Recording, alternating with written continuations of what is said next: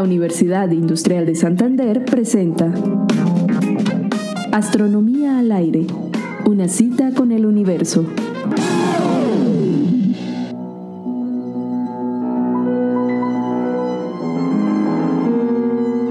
La primera vez que se supo que la luz no viaja instantáneamente fue en 1676, cuando el astrónomo danés Olaf Römer le estimó una velocidad cercana a los 220.000 kilómetros sobre segundo. Con los años, la velocidad de la luz habría de ser el centro de una conmoción profunda en la física. ¿Por qué la velocidad de la luz tiene el privilegio de ser inalcanzable? ¿Qué ocurrió en la historia para que esta velocidad adquiriera el estatus de constante universal? De eso trata nuestro podcast de hoy, Einstein y la velocidad de la luz. A mediados del siglo XIX, James Clerk Maxwell encontró que las leyes de la electricidad y el magnetismo predecían la existencia de ondas electromagnéticas que viajaban a una velocidad determinada por constantes experimentales. Esta velocidad resultó ser la velocidad de la luz. La conclusión era inevitable. La luz es una onda electromagnética que se propaga a unos 300.000 kilómetros sobre segundo en el vacío. El electromagnetismo en su propia estructura tenía encriptada una velocidad privilegiada, la velocidad de la luz. En el sistema de Newton, en cambio, no aparece ninguna velocidad especial. La velocidad de un cuerpo no es una propiedad intrínseca, depende de quien la mida, es relativa. Los físicos de la época se preguntaron respecto a cuál sistema de referencia la velocidad de la luz era 300.000 kilómetros sobre segundo e inventaron el éter, un presunto medio cuyas vibraciones eran la luz, así como las vibraciones del aire son el sonido. Sin embargo, como la velocidad de la luz es tan grande, el éter debía ser muy rígido, pero esa rigidez no parecía afectar el movimiento de los astros en el cielo, y además, los experimentos para tratar de detectar el movimiento de la Tierra a través del éter fracasaban. Una teoría que contenga una velocidad privilegiada y otra en que las velocidades sean irrelevantes son incompatibles. Ambas teorías, la de Newton y la electromagnética, diferían escandalosamente en la manera como concebían las nociones de tiempo y espacio. Por eso el conflicto tenía como epicentro a la velocidad de la luz. Todo permitía vislumbrar que la solución del conflicto habría de representar una profunda revolución en la física. Y la solución vino en 1905 de la mano de un joven que pronto sería ampliamente conocido.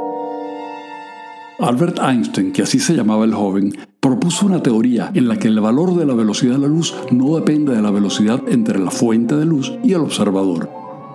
Es, por tanto, una constante universal y es la única velocidad que no es relativa, la misma velocidad para todos los observadores. Einstein tuvo que modificar las leyes newtonianas para hacerlas compatibles con la existencia de esta velocidad intransgredible. La relatividad especial había nacido. Quiero ser muy claro, el sistema newtoniano es simple, intuitivo, coherente, con capacidad predictiva, pero falla como descripción válida de la realidad a altas velocidades, porque sus leyes permiten velocidades arbitrariamente grandes y así no funciona el universo. La buena noticia es que cuando las velocidades involucradas son pequeñas comparadas con la velocidad de la luz, la relatividad coincide con la teoría newtoniana. La relatividad le circunscribió los límites de validez a las leyes de Newton.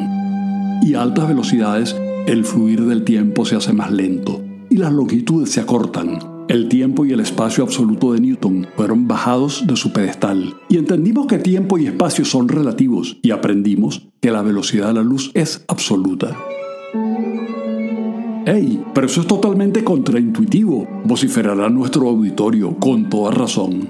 Ocurre que nuestra intuición no está diseñada por la evolución para concebir fenómenos tan alejados de la experiencia cotidiana. Nuestra intuición es básicamente newtoniana y entonces los fenómenos nos lucen extraños y hasta paradójicos. Pero a la realidad no le importa nuestro sentido común, ni a las leyes de la física tampoco, y debemos formular las leyes así violen nuestra provinciana intuición. La comunidad científica comprendió rápidamente que la relatividad de Einstein era la teoría correcta, y los experimentos han corroborado su validez y sus predicciones cientos de miles de veces hasta el sol de hoy. Y un nuevo lenguaje se apoderó de la física, materia-energía, espacio-tiempo, cuadrivectores, geometría cuadridimensional. Sin la relatividad no entenderíamos por qué brillan las estrellas, ni por qué, por más que aceleremos los protones en el LHC, nunca lograremos que se muevan a la velocidad de la luz. Tampoco entenderíamos la antimateria ni la física de las partículas elementales.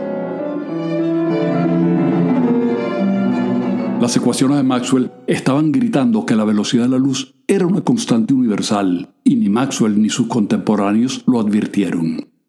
El electromagnetismo de Maxwell fue la primera teoría relativista hecha aún antes de que Einstein naciera. Las teorías saben más que sus creadores. Nunca sospechó James Clerk Maxwell, profundo admirador de Newton y sus nociones de tiempo absoluto y espacio absoluto, que sus ecuaciones contenían el germen que habría de destruir al sistema newtoniano.